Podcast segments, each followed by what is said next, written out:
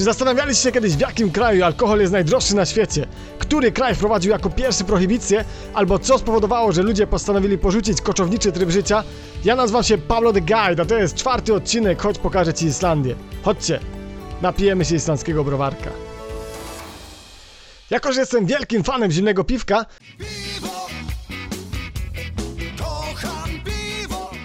Jest to temat bardzo bliski mojemu sercu i przygotowując się do tego odcinka postanowiłem, że włożę w niego całe swoje serce oraz porządnie przefiltruję swoje nerki.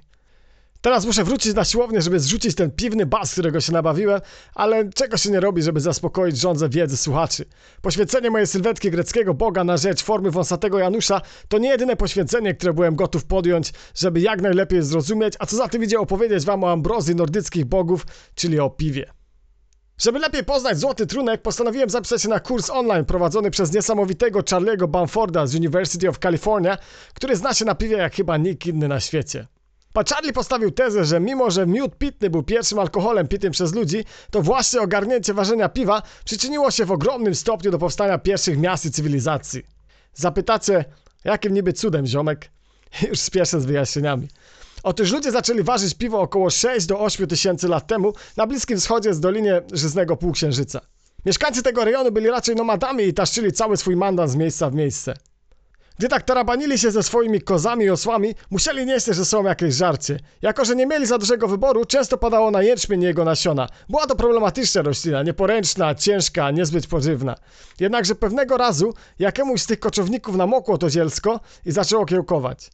Zjadł i doszedł do wniosku, że tego dania nie powstydziłby się żaden współczesny masterchef. Doesn't look fantastic. But it tastes delicious.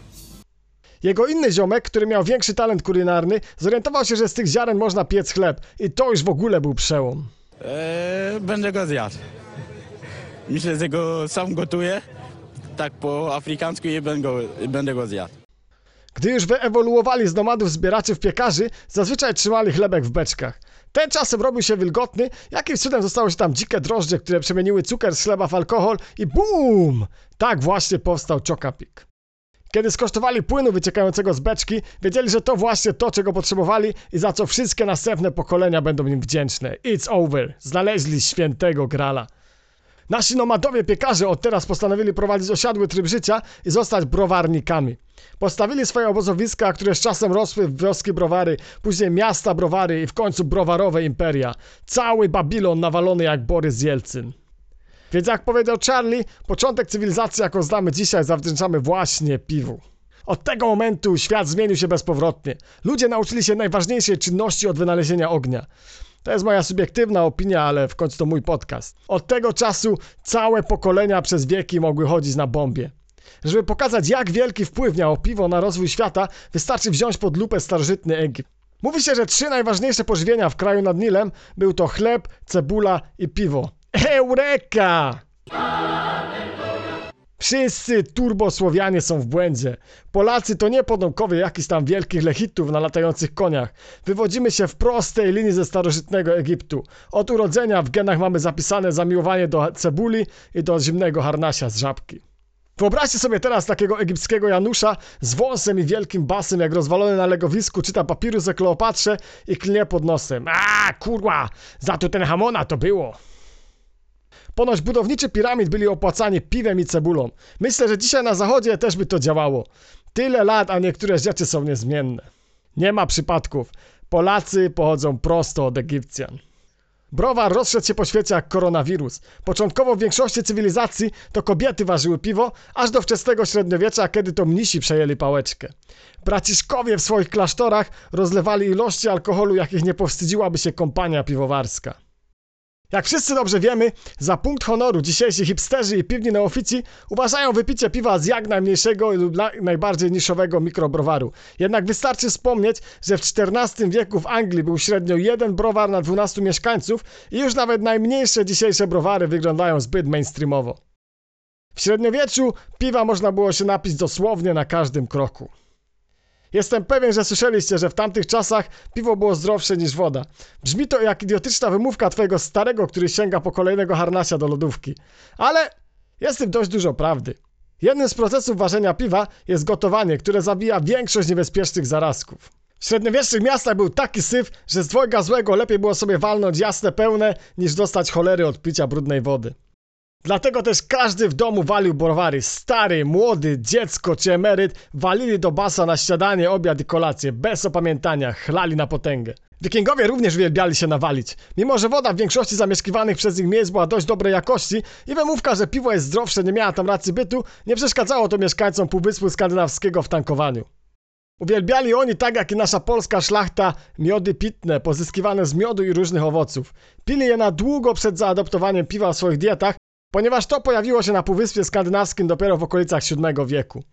Jednakże bardzo popularna teza, że wikingowie pili miody na potęgę, nie do końca jest prawdą. Produkcja miodu w czasach wikingów była niesamowicie droga i czasochłonna, więc o ile nie miałeś góry srebra, nie mogłeś sobie raczej pozwolić na częste upijanie się tym przysmakiem. Mniej popularnym napojem było wino, które zwożono z terytorium ówczesnej Francji, chociaż odkryto również uprawy winorośli na terytorium dzisiejszej Danii. Jednakże najpopularniejszym napojem wikingów było piwo. Łatwe w produkcji, pożywne, kopiące w banie. Napój idealny. W każdej, nawet najmniejszej wiosce kobiety ważyły przeróżne rodzaje piwa, głównie pito ale, ważone bez użycia chmielu, ale znaleziono też beczki, w których były ślady jego użycia, więc czasami pili piwo bardzo podobne do tego dzisiejszego. Piwo było również świetnym napojem na długie morskie wyprawy, nie psuło się i dzięki temu może nie trzeba było się zatrzymywać na lądzie, by uzupełniać zapasy wody albo kombinować jak odsolić wodę morską.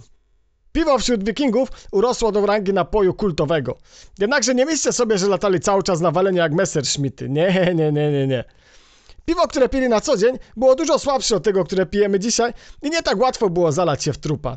Jednakże mieli oni różne piwa na różne okazje i te, które pili podczas suto zakrapionych uczt, było dużo mocniejsze niż te, które pili na co dzień. I piwa pite przez kobiety były zazwyczaj słabsze niż te pite przez mężczyzn. Zdawali oni sobie jednak sprawę, że nie ma co walić na umór. I tak w nordyckim poemacie Hauvamaul, co możemy tłumaczyć jako słowa najwyższego, najważniejszy bóg nordyckiej mitologii Odin poucza, aby nie walić na umór, bo potem ciężko jest się kontrolować i trzeźwo myśleć. Piwa i miody przypłynęły do Islandii wraz z pierwszymi osadnikami już w VIII wieku. Zaczęto na potęgę uprawiać jęczmień, z którego ważono ale.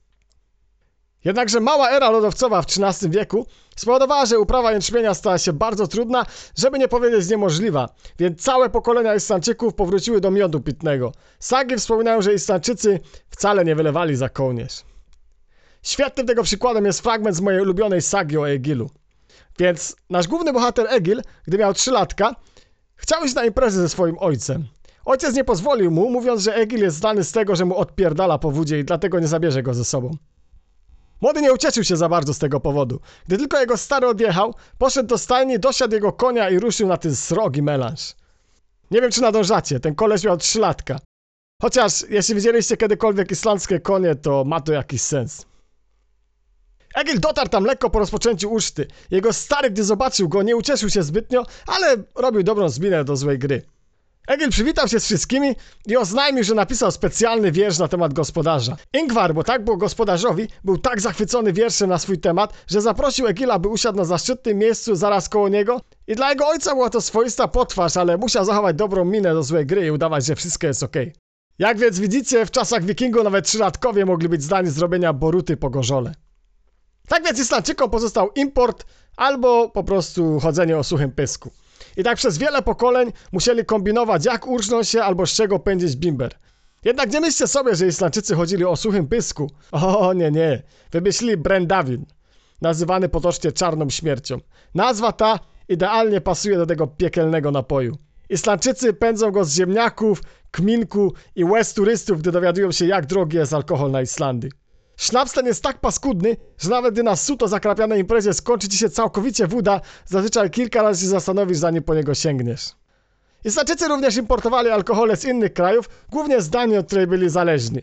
I tak czesko-polski podróżnik Daniel Wetter w 1613 roku odbył podróż na Islandię i napisał pierwszy polskojęzyczny przewodnik po tym kraju, w którym tak opisuje alkoholowe zwyczaje mieszkańców wyspy lodu i ognia. Tekstem jest napisany staropolszczyzną i jedyny zachowany egzemplarz tego dzieła znajduje się we wrocławskiej bibliotece Ossolineum. Zrobię kiedyś specjalny odcinek o tym przewodniku, bo to jest super ciekawy temat. Generalnie jest on cholernie trudny do przeczytania, więc nie będę tego robił, bo i tak ciężko cokolwiek zrozumieć z tej staropolszczyzny.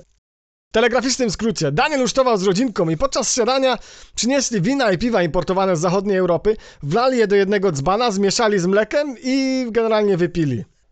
Dla Czecho-Polaka było to totalne świętokradztwo, ale na szczęście gospodarz zorientował się i podał mu winka i piwka, które mógł sobie wypić po swojemu. Jak widać, wyspiarze mieli dostęp do przeróżnych importowanych alkoholi, jednak sposób w jaki je pili można uznać za co najmniej niekonserwatywny.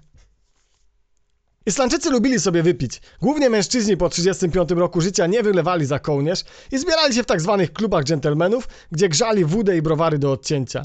Stało się to solą w oku ich żon, które nie mogły tego zdzierżyć. I na fali ruchów abstynenckich, głównie ze Stanów, postanowiły ukrócić ten proceder i założyły islandzki ruch abstynencki.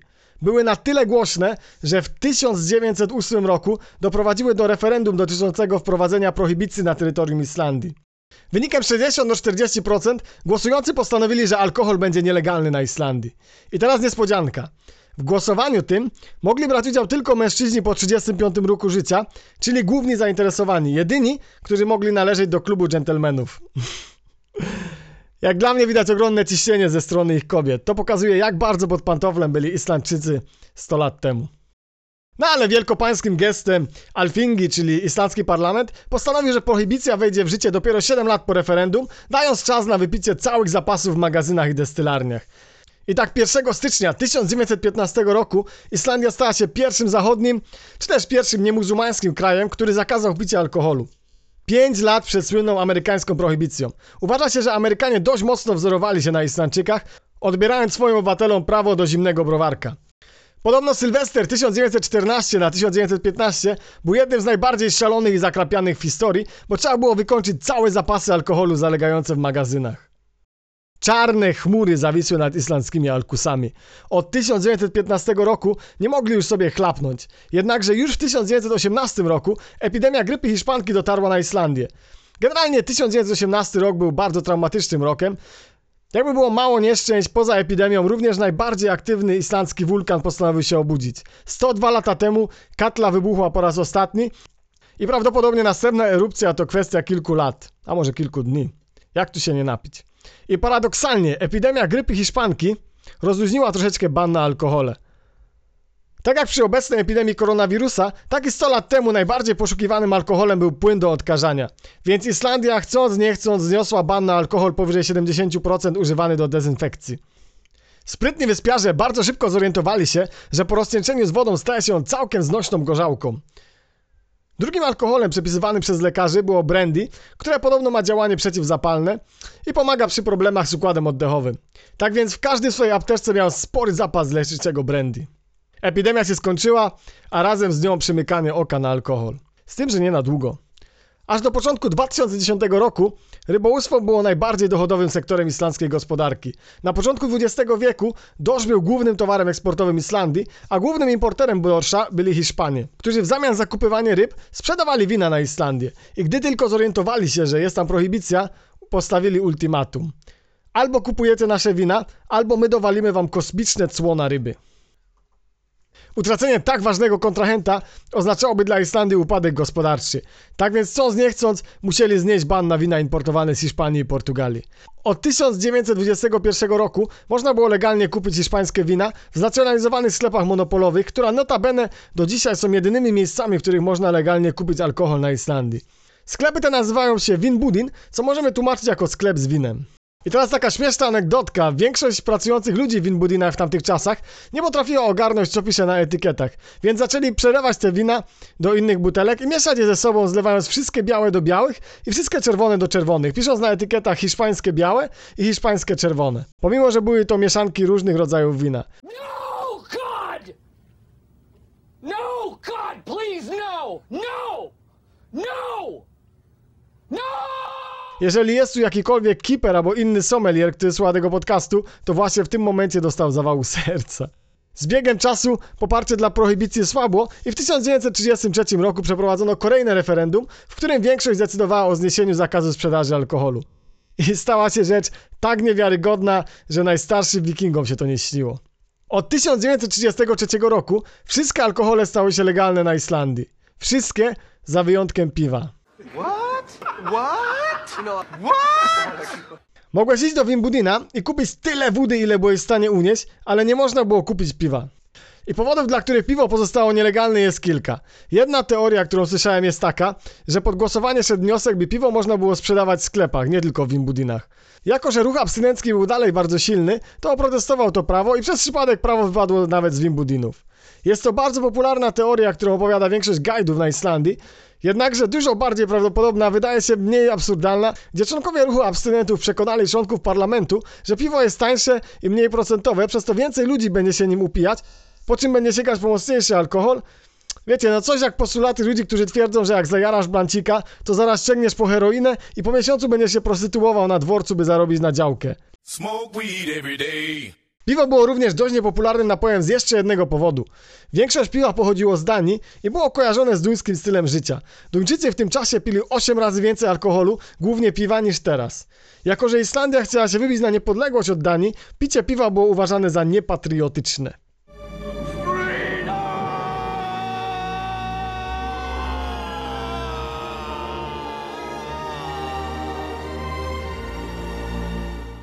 I teraz na pewno myślicie, big deal, na pewno za chwilę pozwolili pić browary. No, nie do końca. Piwo było nielegalne aż do 1989 roku. Grubo, co? Jedyną namiastką piwa były pilsnery o zawartości alkoholu poniżej 2,25%, czyli w zasadzie bezalkoholowe. Z piciem piwa bezalkoholowego jest jak ze zjedzeniem na kacu kiełbasy, którą kupujesz dla swojego psa. Wiecie, smak niby ten sam, ale kurde wiesz, że coś jest jednak nie w porządku. Sprytni Islandczycy wymyślili więc islandzki pilsner. Mieszanka tego niskoprocentowego sikacza i mocnego alkoholu, takiego jak ten paskudny, wspomniany wcześniej Brendawin, na którego etykiecie notabene producent musiał umieszczać czaszkę i dwa piszczele. Znak jaki znamy z trucizn. Stąd też jego przydomek, czarna śmierć. Ale dolewali też wódki, czy jak ktoś już naprawdę był snobem, to sobie dolewał whisky. Tak czy inaczej, był to raczej paskudny napój. Kwitło też bimbrownictwo. W warunkach domowych pędzono landy, islandzki bimber. Chociaż zdarzały się też większe destylarnie. Proceder ten jest świetnie pokazany w islandzkiej komedii Soudoma Reykjavik, którą możecie zobaczyć z napisami na YouTube. Jest to w sumie jedyna islandzka komedia, którą mogę wam z czystym sumieniem polecić. Islandia odzyskała niepodległość w 1944 roku i od tego czasu coraz częściej i głośniej można było słyszeć, że prawo jest to głupie i trzeba je jak najszybciej zmienić. W latach 70. wielu Islandczyków latało na kilkudniowe wypady do Anglii, gdzie mogli sobie na spokojnie zrobić zakupy, obejrzeć mecz jednej z islandzkich drużyn, na których punkcie Islandczycy mają kompletnego świra, no i oczywiście wypić piwko w jednym z brytyjskich pubów. Wracając do domu, przekonywali sąsiadów, że nie takie piwo straszne, jak je malują. Kolejnym kamieniem milowym na drodze do wyzwolenia piwa stała się sytuacja z 1979 roku, gdy David Thorsteinsson oprotestował prawo, które zezwalało wyłącznie załodze samolotów i zagranicznym turystom na wwożenie piwa ze strefy wolnocłowej. Gdy celnicy zabrali jego sześciopak, odmówił zapłacenia kary. Jego przypadek dotarł aż do islandzkiego premiera, który zagwarantował Islandczykom te same prawa co międzynarodowym turystom. Od tego czasu każdy wracający z wakacji czuł się zobligowany, by wieść przysługujące mu 6 litrów piwa. Nawet jeśli akurat nie był piwoszem, i tak rozdawał je rodzinie i znajomym. W latach 80. przeprowadzonych zostało kilka badań opinii publicznej, z których jasno wynikało, że Islandczycy chcą legalnie pić piwko. Coraz głośniej partie opozycyjne wznosiły o zniesienie zakazu picia piwa. I tak w końcu w 1988 roku islandzki parlament zniósł to idiotyczne prawo i postanowił, że od dnia 1 marca 1989 roku można legalnie wypić małe jasne w islandzkim barze albo z Wimbudina. Ale to nie koniec tej historii. Jakby absurdów było mało, data legalizacji piwa była chyba jedną z najgorszych możliwych, jakie mogli wybrać. W większości islandzkich firm i instytucji pierwszy dzień miesiąca jest dniem wypłaty. I tak się akurat złożyło, że 1 marca 89 roku to była środa. Więc piwo stało się legalne w środku tygodnia, w dzień wypłaty. Podobno tylko tej jednej nocy sprzedano 350 tysięcy butelek piwa. Dużo więcej niż wynosiła wtedy populacja Islandii. 2 marca 1989 roku kraj był całkowicie sparaliżowany, wszyscy byli zbyt skacowani, żeby pracować. Od tego czasu co roku 1 marca obchodzony jest Dzień Piwa. Większość knajp obniża ceny i ludzie wędrują od szynku do szynku, upijając się w trupa. So he's, I must have seen like at least 10 people a night throwing up. I don't know what happened tonight. Must have been them hot dogs. Dzisiaj piwo jest napojem kultowym na Islandii. W ostatnich kilku latach mikrobrowary oferujące przeróżne rodzaje piwa urosły jak grzyby po deszczu, a nawet najbardziej popularne piwka z dużych browarów, takie jak Gutl czy Boli, dzięki islandzkiej wodzie są dość smaczne. Niestety, żeby nie było tak kolorowo, piwo w islandzkich barach uważane jest za najdroższe na świecie. Za pół litra w islandzkim barze musicie zapłacić około 40-50 zł. Skaul. Generalnie Islandia uchodzi za kraj z najdroższym alkoholem na świecie. Jest to spowodowane ogromnymi podatkami na alkohol, które zależą od mocy alkoholu. Generalnie im mocniejszy alkohol, tym większy podatek. Pokażę wam to na przykładzie. Jeżeli wódka z Wimwoodina kosztuje 7300 koron, to państwo zabiera z tego 6868 koron. 94,1%. Y, Podatki za Hitlera były znacznie niższe i ludzi było stać na. Były, zna, były znacznie niższe. Niesamowite, co? Mimo tych kosmicznych cen, Islandczycy piją procentowo więcej piwa niż kraje, które są znane z zamiłowania do złotego trunku. I tak przeciętny Islandczyk w ciągu jednego roku wypija około 7 litrów alkoholu, z czego 62% pochodzi z piwa. Dla porównania w Niemczech i Czechach jest to około 54%. Dobra, trochę was nastraszyłem, ale nie martwcie się. Jest kilka trików, które pozwolą wam zachować kilka groszy na Islandii i nie chodzić cały czas o suchym pysku. Po pierwsze, zaopatrzcie się na duty free. Można przywieźć 1,5 litra mocnego alkoholu albo słabszy w innych kombinacjach, jak na przykład 18 litrów piwa albo 4,5 litra wina. Całkiem sporo moim zdaniem. Drugim sposobem jest korzystanie z bardzo popularnych happy hours, gdzie możecie pić za połowę ceny do czasami dość późnych godzin. I teraz najważniejsze. Uważajcie na piwa w marketach. Wszystkie sprzedawane poza Wimbudinem albo barami mają mniej niż 2%. Bez przesady. Już lepiej napić się wody niż brudzić sobie podniebienie tym pretendentem do miana piwa. Dzięki wielkie za wysłanie tego odcinka. Jeśli wam się podobało, to wypijcie piwko za moje zdrowie. Zapraszam do subskrypcji na waszej ulubionej platformie podcastowej. A już w następnym odcinku dowiecie się dlaczego Grenlandia, mimo że praktycznie w całości przykryta lodem, nazywa się jak się nazywa. Kto zrobił najlepszy zabieg marketingowy w historii jaki pierwszy Europejczyk dotarł do Ameryki Północnej. Spoiler alert, nie był to Kolumb. Do usłyszenia. Blitz, blitz!